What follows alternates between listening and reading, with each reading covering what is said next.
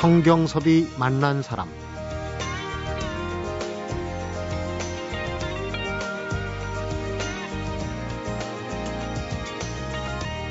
날씨가 추워지면서 자연스레 달라지는 것 사는데 기본이 되는 의식주 이 세 가지인데요. 불과 얼마 전만 해도 시원한 곳을 찾았는데 요즘은 훈훈한 온기가 반갑게 느껴집니다. 어느새 옷도 여러 벌 껴입고 먹는 것도 뜨끈한 게 우선이고요. 변하는 자연에 거슬리지 않고 따르면서 자연의 섭리에 맞춰 지내다 보면 무탈하게 지낼 수도 있지 않을까 싶어서 오늘은 약이 되는 음식들, 계절에 따른 약선 요리를 소개해 줄 분을 만나봅니다. 경희대학교 동서의학대학원 조금호 교수입니다.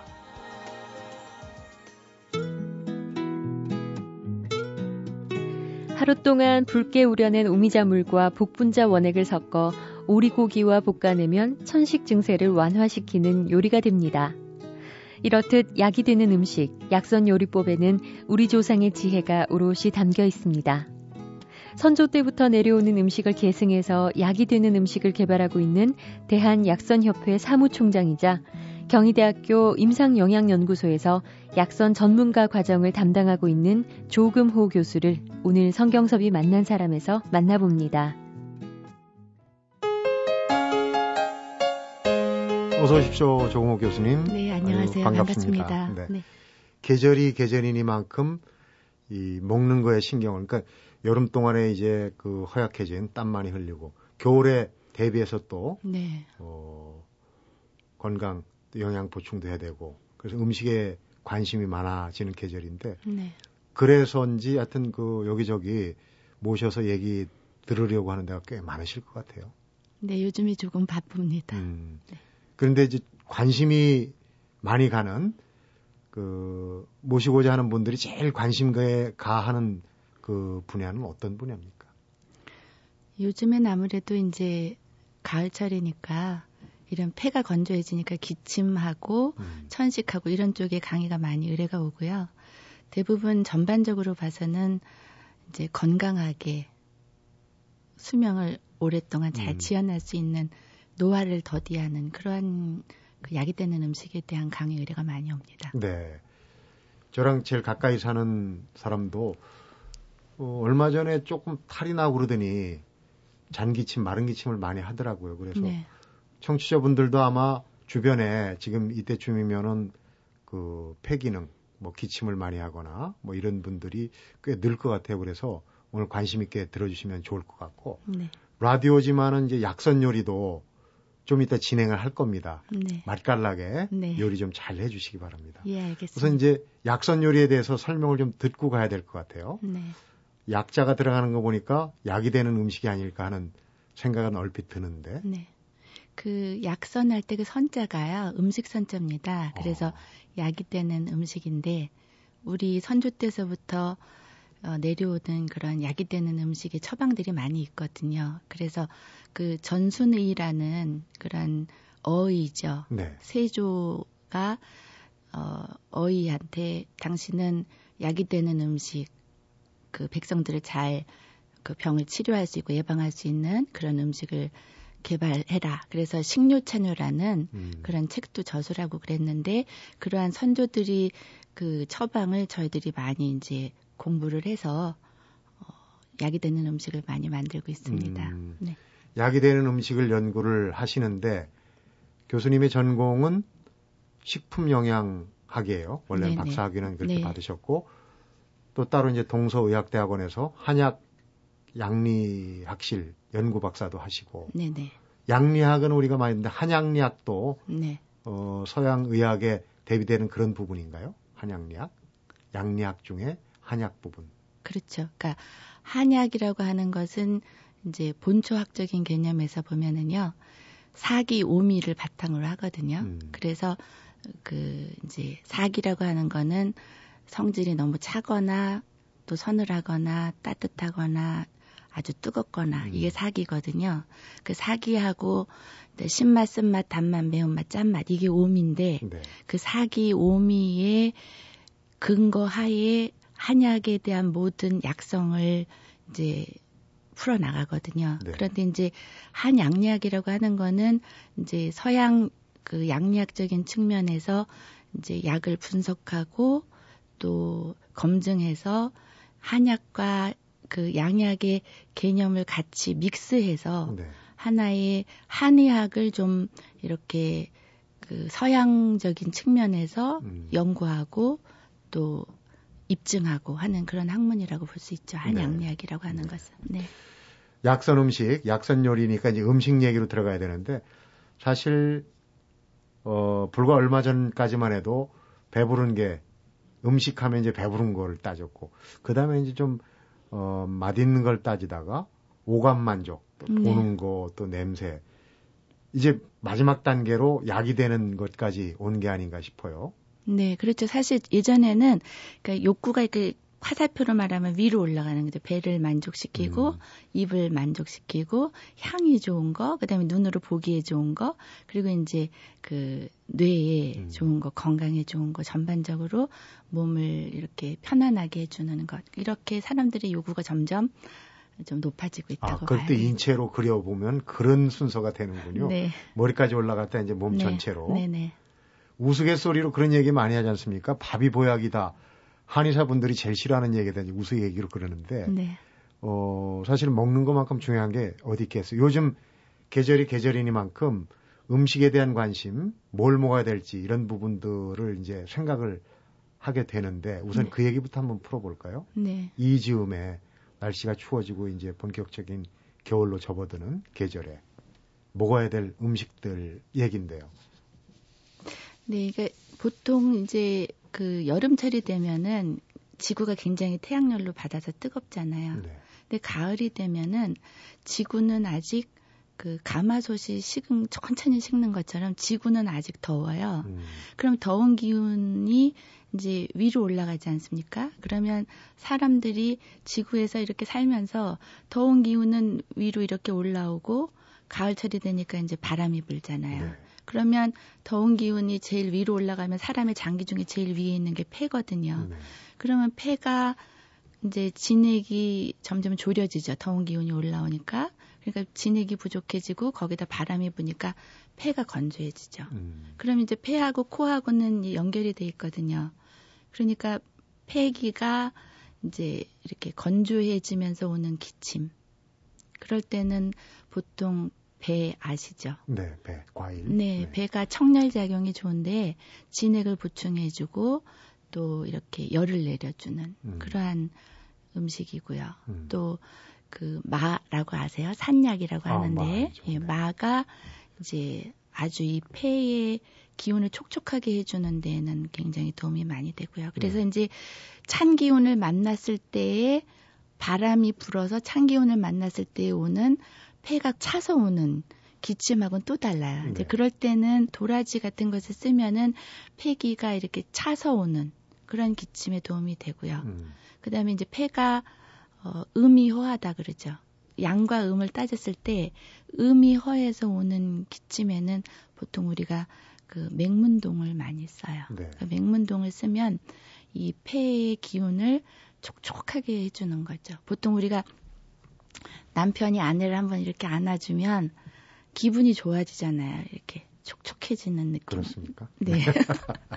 그런 것처럼 이제 그 폐의 기운이 충분히 이제 음이 보충이 되면 폐가 촉촉해지면 이제 기침 나고 이런 게 없죠. 네. 네. 그래서 이제 어 원인이 뭔지 그거에 따라서 식재료가 달라지는 거. 그게 음. 중요하죠. 네. 네.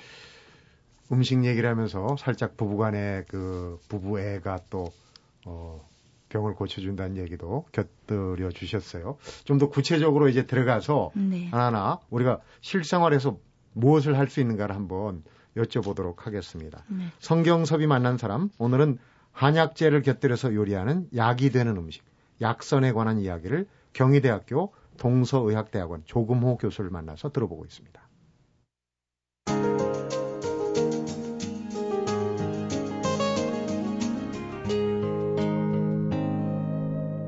성경섭이 만난 사람.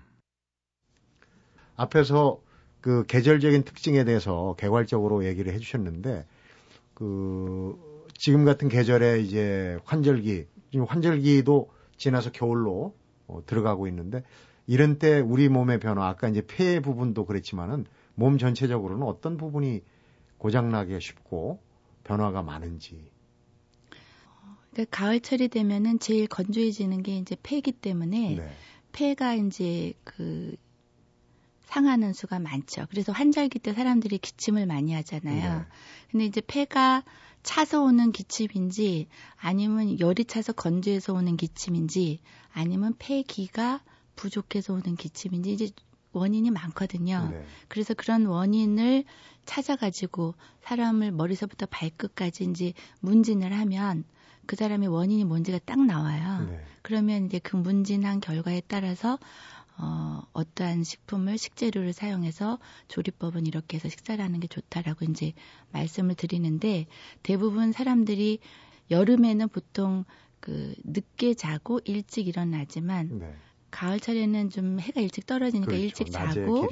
네, 그리고 아침에도 일찍 일어나는 그런 습관을 가져야 되는데 이런 그 태양이 지고 또 달이 뜨고 이런 것에 대해서 사람들이 민감하지 못하잖아요. 네. 요즘에는 이렇게 달이 떠도 사람들이 전기불을 밝혀놓고 컴퓨터하고 또 뭐 텔레비전을 네. 보고 이러면서 굉장히 음과 양의 조화를 깨는 경우가 많아요. 밤낮의 구분을 잘 못하는 거죠. 못하는 거죠. 네. 대부분 동물들은 다 밤이 되면 들어가 자잖아요. 네. 그리고 이제 달이 뜨고 지구에 따라서 그 큰 바다도 들어갔다 나갔다 조수간만에 차가 생기잖아요. 네. 근데 사람들은 이제 에스컬레이터는 내려오는데 그 내려오는 에스컬레이터를 타고 내려오는 게 아니라 그걸 반대로 올라가는 사람이 있단 음. 말이죠.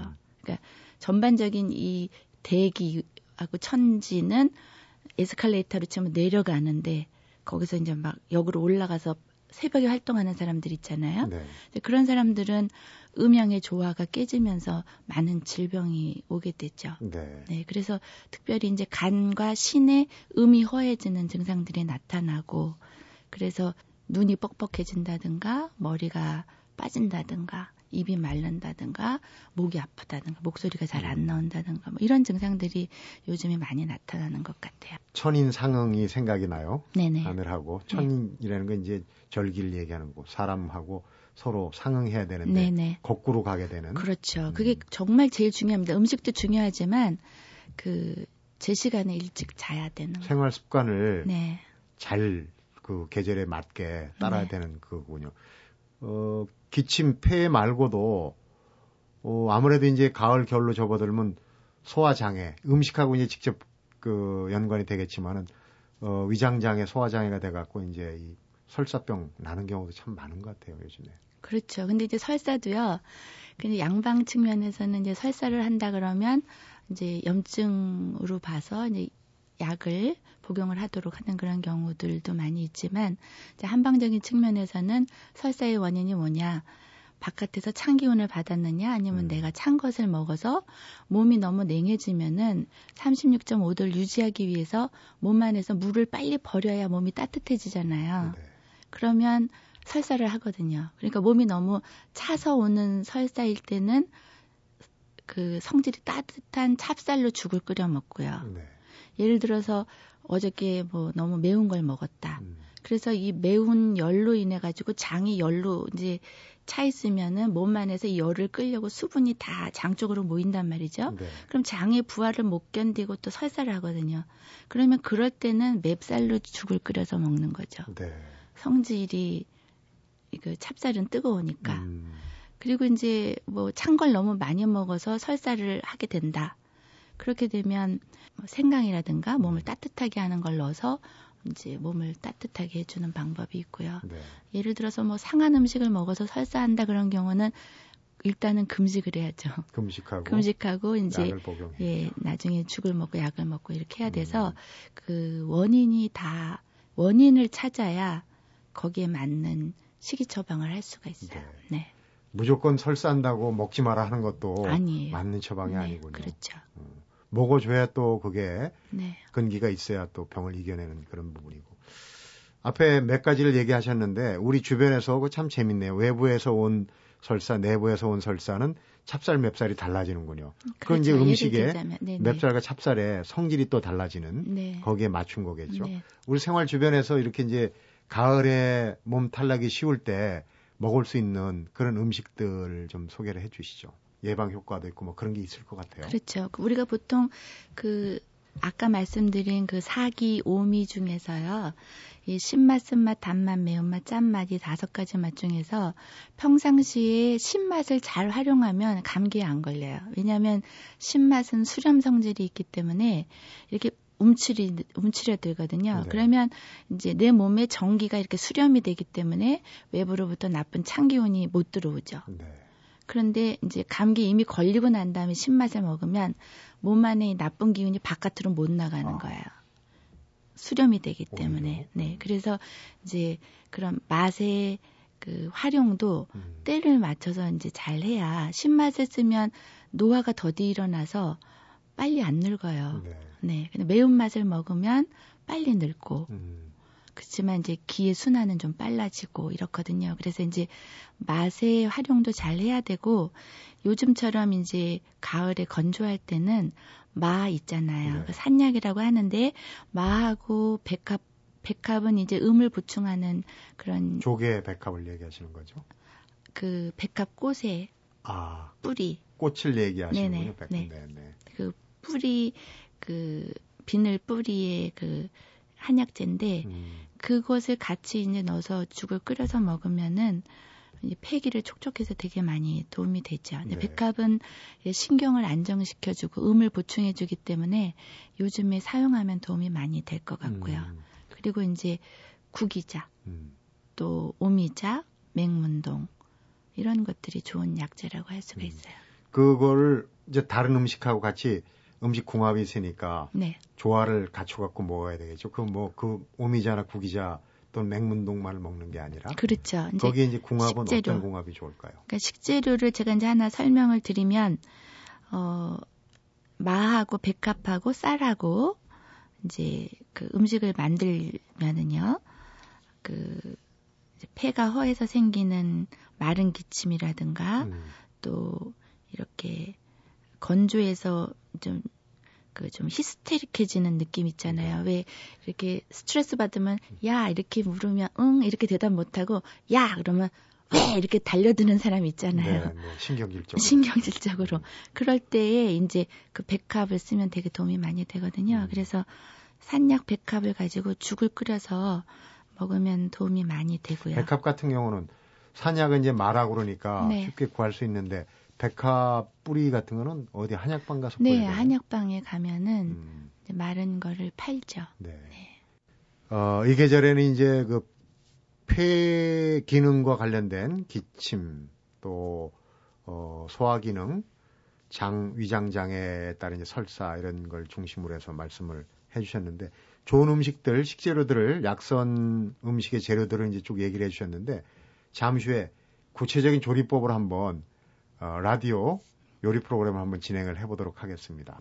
성경섭이 만난 사람 오늘은 약선 음식 전문가죠 경희대학교 동서의학대학원 조금호 교수를 만나보고 있습니다.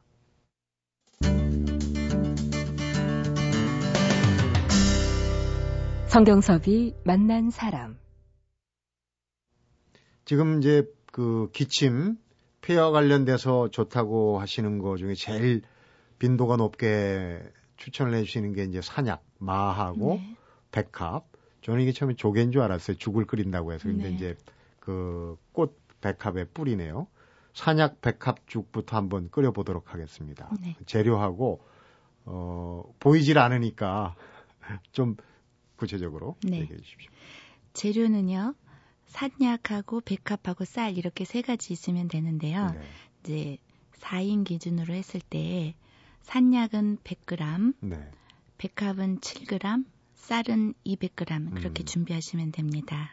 그래서 만드는 방법은요. 첫 번째로 산약을 먼저 껍질을 벗겨서 씻어가지고 네. 쌀알 만한 크기로 썰어요. 어, 잘게 썰어야 네, 되는군요. 도마에서 음. 이제 잘게 썰어 놓고 그리고 쌀은 물에다 넣고 이제 씻어서 불리죠. 불려놓고. 네, 불려 놓고 백합을 냄비를 하나 준비해서 백합을 냄비에 넣고 물을 2000cc를 넣고 끓입니다. 음, 그래서 백합물이 우러나오면 그 물을 체에 받치죠. 네. 그렇게 하면 어 이제 백합은 건져내고 음. 그 물을 사용하는 건데요. 네. 그 물에다가 쌀과 산약을 넣고 이제 죽을 끓이면 음. 굉장히 간단하죠. 아, 간단하네. 네. 그러니까 백합물을 우려내서 거기에다가 보통 죽 끓이는 식으로 하는데 쌀과 넣는다는 어, 넣는 거죠. 거군요. 네. 그게 이제 마른 기침이나 그렇죠. 기침에는 좋군요. 네, 어. 폐가 허약해서 생기는 마른 기침 있잖아요. 음, 네.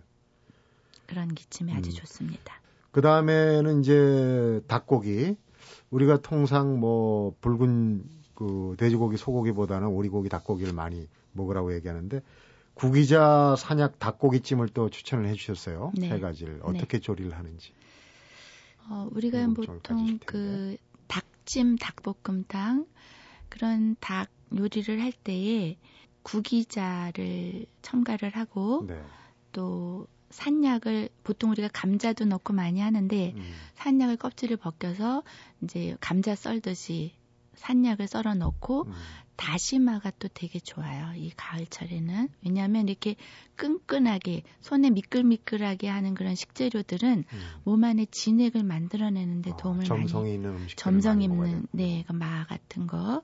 그래서 그러한 그 음식을 닭 볶음 할 때에 구기자나 혹은 마를 같이 넣고 다시마도 넣고 해서 하면은 네. 이제 폐가 오래 손상돼서 나는 기침이라든가 음, 가래 많이 나오는 증상. 그 이제 우리가 열이 이렇게 올라오면요 기도에 있는 점액이 자꾸 이렇게 졸여지잖아요. 네. 그럼 점액이 그 뭐라 그럴까 졸여지면 농도가 짙어지니까 가래가 된단 네. 말이죠. 그래서 그 가래를 뱉어내기 위해서 우리가 이제 기침을 하게 되는데 지금 이 말씀드린 그 구기자 산약 닭고기찜 이렇게 해서 먹으면 이 폐를 촉촉하게 해줘서 네. 그런 증상들이 없어지죠. 그렇군요. 네. 어, 닭볶음탕을 해보는 거 이제 주부나 또 요리해 보신 분들은 아실 테니까 좀 네. 특징적인 부분. 처음부터 다 하려면 너무 길어지니까 그렇죠. 네. 조금 특이한 부분 이 재료를 가지고 네, 특이한 부분은 이제 일단 닭을 그 이제 프라이팬에다가 어, 식용유를 살짝 넣고요. 닭을 볶으면 거기서 기름이 이렇게 빠져나오잖아요. 나오겠죠. 그럼 이제 기름을 일단 버리고 버리고. 양념을 해서 음, 하되 거기에 이제 다시마를 어, 물에 담가 놨던 것을 먹기 좋은 크기로 썰어서 다시마를 넣고 네. 그리고 마를 먹기 좋은 크기로 썰고 음, 구기자를 넣고 네. 그리고 우리가 보통 그 닭 요리하는 것처럼 하시면 돼요. 네. 간단하죠. 그러니까 네. 닭볶음탕에 지금 약선이 되는 네. 그런 이제 다시마 또 어, 산약, 구기자 이런 네. 걸 이제 집어넣은 게 네. 특징이 되겠군요. 그러니까 네. 닭 요리의 영양에다가 그 계절에 맞는 네. 폐를 건강히 할 수 있는 그런 재료들을 넣어서 볶는 그런 과정이 되겠군요. 그렇죠. 이제 네. 그렇게 하게 되면 비위 기능이 굉장히 도움을 많이 받기 때문에 음, 그 소화가 잘 돼야 사람이 건강하잖아요. 음, 그래서 이제 비위 기능을 도와주고 그리고 어, 정말 건강하게 오래 살 수 있는 네. 그러한 요리입니다. 음. 보통 닭볶음탕 할 때 감자를 많이 넣는데 그 대신에 이제 산약, 말을 넣어서 해 네. 먹으면 이제 그 더 좋은 계절에 좋은 효과가 있는 거군요. 그렇죠. 감자도 같이 넣으셔도 괜찮아요. 음. 네. 그리고 맹문동 요즘 어뭐 이 생태공원이나 이런 데 가면은 저도 자주 봅니다. 이게 난잎처럼 생겼다가 꽃술이 나오고 거기에 이제 맞아요. 동글동글한 네네네. 검게 보이는 그런 이제 열매들이 맺히더라고요. 맞아요. 맞아요. 그 이제 그 열매를 먹는 겁니까? 네네. 어, 아니요, 거기 그 뿌리. 뿌리를 네, 맹문동 뿌리. 뿌리를. 네. 어, 그럼 이제 그 맹문동 뿌리를 활용해서는 어떤 요리를 할 수 있는지. 네. 맹문동 무쌈을요, 어, 해서 먹는데, 어, 재료는요, 맹문동, 또, 슈퍼에서 파는 이렇게 절임 쌈용 무 있죠. 네, 얇게 네네, 썰어 얇게 거. 썰어 놓은 네. 거. 그거 하고 이제 건 미역하고, 음, 배하고, 양파. 그 다음에 적색, 청색, 황색, 파프리카. 음, 그 다음에 수삼 40g. 네. 그렇게 해서 준비를 하면 됩니다. 수삼이 들어가는 거. 네네.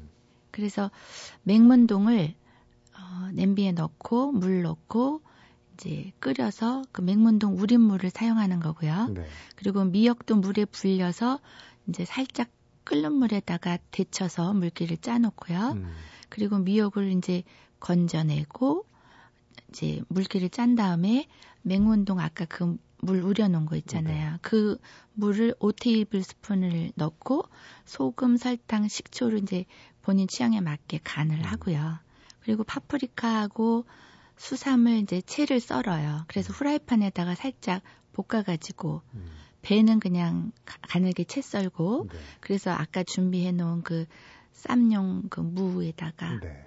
그 맹문동 절여 놓은 그 미역 무침 네. 그거 하고 이제 수삼하고 황색, 적색, 청색 파프리카를 싸서 음. 배도 넣고 그래서 음. 쌈을 이렇게 싸서 이제 채식을 원하는 사람은 이렇게 드시고 만약에 거기에 나는 고기를 좀 먹어야 되겠다 이런 사람은 불고기 좀 해서 거기다 같이 싸서 먹으면 네. 맛도 좋고 아 정말 힘이 나죠. 음. 네. 네. 말씀을 조분조분하게 하시니까 요리도 아마 깔끔한 요리가 나오지 않을까. 라디오기 때문에 좀 제한이 있어요. 근데 청취자분들께서 혹시 관심이 있으시다면 다시 듣기를 하거나 지금 조금호 교수님이 추천하신 것 중에 어, 맹문동 또 마라고 산약으로 불리는 마 그 다음에 그 미역 같은 거 다시마 같은 거 좋고 네네. 그다음에 또 오미자 구기자 네. 좋고 네. 그런 재료들 네, 그리고 제가 정말 추천하고 싶은 거 한 가지만 더 말씀드려도 될까요? 그 산약 첨보 음료라고 제가 이름을 줬는데 음, 마하고 배하고 우유하고 갈아서 먹는 거예요. 아, 그래요. 네. 그러니까 마를 그냥 껍질을 벗겨서 이제 통에 넣고 네. 썰어서 그리고 배도 깎아서 넣고 그리고 음. 우유를 넣고 믹서봉으로 갈아요. 음. 그러면 이제 밀크 쉐이크처럼 나오는데 걸쭉하게 나오죠. 네. 걸쭉하게 나오죠. 근데 이것을 먹으면 저희 집에서는 아침 저녁으로 이거를 먹거든요. 음, 근데 웬만한 스트레스 이런 피로감이 없어요. 어, 네. 그리고 이제 이제 목소리가 갈라진다든가 또는 이게 폐가 건조해서 나는 기침이 난다든가 이럴 때는 한 번 먹으면 그냥 깨끗하게 없어집니다. 네. 용량은 뭐 적당하게 먹기 좋게. 용량은 산, 산약 300g, 배 한 개가 한 500g 정도 되는데요. 배 한 개, 우유 700cc. 그렇게 네. 하면은 그 텍스처라 그러잖아요. 농도가 딱 네. 좋아요. 음, 네. 오미자가 또 폐에 좋다고 그러는데 거기다 오미자를 좀 더 넣으면 더 좋지 않을까 싶어요. 오미자는 그 신맛이 있기 때문에 네. 우유는 단백질이잖아요. 어. 그래서 이제 신맛이 들어가면 단백질이 응고가 일어나기 때문에 우유에는 신맛을 갖지 않습니다. 네, 그렇군요. 괜히 한술 거들려다가 괜히 망칠 뻔했어요. 아니요. 그러니까 우유하고 배하고 막. 네. 어, 그리고 이- 배는 사실 그 하늘의 이슬을 우리가 보통 그 하늘의 보물로 표현하는데 네. 그 배는 중국에서는 이슬을 담아놓은 창고다 이렇게 음. 표현하거든요. 물기가 많죠, 배가. 그러니까 배는요, 저희는 그냥 배는 약처럼 안 떨어뜨려요. 피곤할 때 남편이 좀 술 마시고 왔을 때도 네.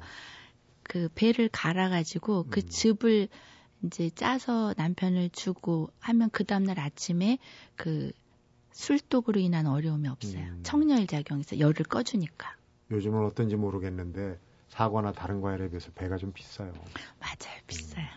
하여튼 마하고 배하고 우유하고 산약 천보 음료 네, 이거는 한번 권할만 하네요. 네. 만들기도 쉽고. 요즘 인터넷도 그렇고 뭐 뭐가 좋다 뭐가 좋다 뭐 TV도 많이 나오고 신문 광고도 많이 나오고 해서 사실은 뭘 먹어야 될지 다 좋다고 그러니까 근데 조심해야 될 부분이 있을 것 같아요. 뭐든지 약선이라고 해서 다 좋은 건 아니겠죠. 아까 그렇죠. 체질도 얘기하고 네. 그러셨는데. 일단은 계절에 잘 맞춰서 먹어야 되는 거 하고요. 이 음식이 나한테 맞아서 좋았다 하더라도 증상이 없어지면 딱 끊는 거죠.